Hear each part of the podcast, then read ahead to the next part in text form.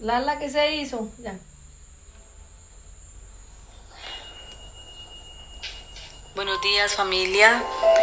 El tema que nos corresponde, Jesús y el adulterio. Vamos a reconocer en este devocional una de las debilidades que hemos atravesado y para ello leeremos a Mateo 5, 27 al 30. En este pasaje tenemos dos asuntos, que es el adulterio como tal y la segunda parte que se puede decir como los riesgos de tropezar. Acerca del adulterio, Jesús nos dice que no cometerás adulterio. Pero yo les digo que cualquiera que mirare a una mujer para desearla, inmediatamente comete adulterio con ella en su corazón. Por tanto, si tu ojo derecho te es ocasión de caer, sácalo y échalo de ti, pues mejor te es que se pierda uno de tus miembros y no que todo tu cuerpo sea echado al infierno. Y si tu mano derecha te es ocasión de caer, córtala y échala de ti, pues mejor te es que se pierda uno de tus miembros y no que todo tu cuerpo sea echado al infierno.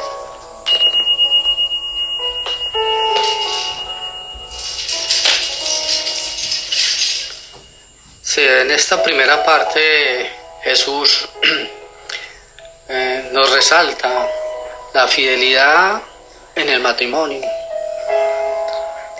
que debe reinar esa, esa fidelidad en la pareja, que decidió unirse para siempre hasta que la muerte los separe. Recordamos que adulterio es un pecado grande, como todos los pecados, que rechaza mucho el Señor y que son vienen a ser relaciones sexuales por fuera del matrimonio. Jesús nos da otra claridad más que no solamente son las relaciones sexuales como tal el adulterio, sino que si miramos a una mujer para codiciarla, para desearla y el deseo es de tener relaciones con ella, inmediatamente tenemos un adulterio en nuestro corazón.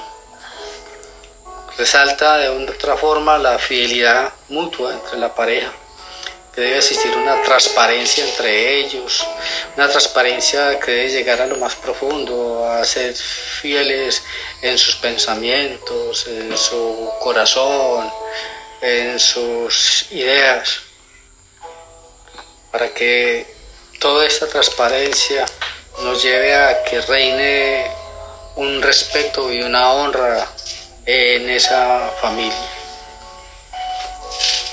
De esta forma hay un fortalecimiento del núcleo familiar que viene a ser la base de la sociedad. Pero tengamos en cuenta que él también resalta lo peligroso, lo, grave que es el adulterio, porque atenta contra ese mandamiento, el, el sexto mandamiento, que nos dice que no debemos adulterar, cometer adulterio. Y va de la mano reforzado con el otro mandamiento, en el décimo, en el cual habla de la codicia. Codiciar es, un, es desear con intensidad, y en este caso, en cuanto a tener relaciones, que nos dice que no debemos desear la mujer del prójimo ni sus bienes. Así que la invitación es más que toda esa fidelidad que sería el antídoto para el adulterio, el ser fieles, constantes eh, a nuestra pareja.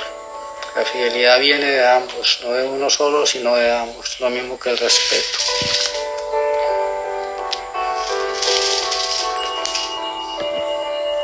Pensamos que es una exageración de que debemos sacarnos un ojo o cortarnos una mano si nos son ocasión de tropezar, pero es una invitación a que seamos radicales en cortar, dejar aquello que nos lleve a errar o pecar, incluso hacer piedra de tropiezo a los demás.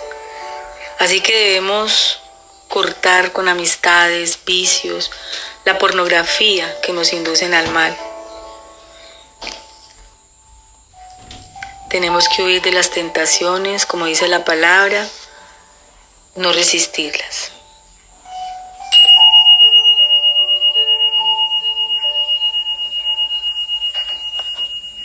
Vamos a, orar por la luz, la guía, la fuerza. Cerramos los ojos un momento. Tomamos aire profundamente.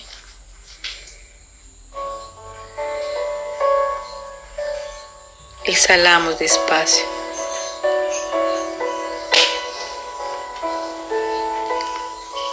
Respiramos con amor e inspiramos al corazón. Dios en nosotros. Inhalamos a Dios, exhalamos en Él. Te pedimos, Padre Celestial, Padre Santo y Eterno, que nos des esa fuerza, que tomes el control del corazón y la mente, que nos guíes a través de tu Santo Espíritu, que podamos ser amorosos y fieles a nuestra pareja, que seamos luz en el hogar, que nuestra relación se fortalezca cada día, que haya siempre paz y estabilidad emocional, que tú seas nuestro centro, Señor.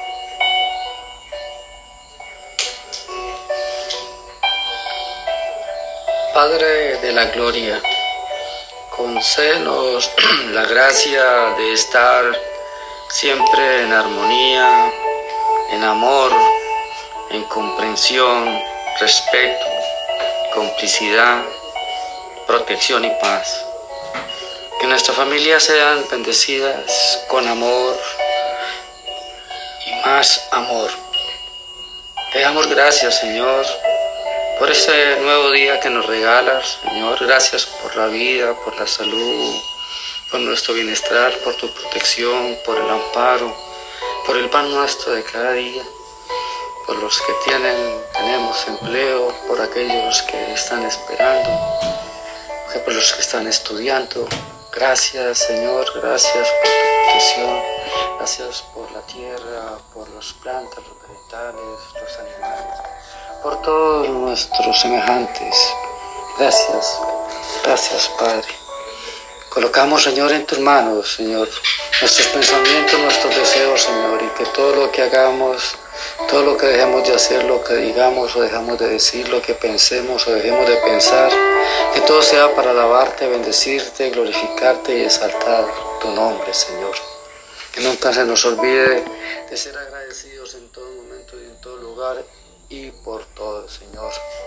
Cubrimos con tu preciosa sangre, Señor, a nuestra iglesia, Señor, pastores, pastoras, a los líderes y a cada una de las ovejitas, Señor, que queremos seguirte en adoración a pesar de nuestra imperfección, Padre Santo y Eterno.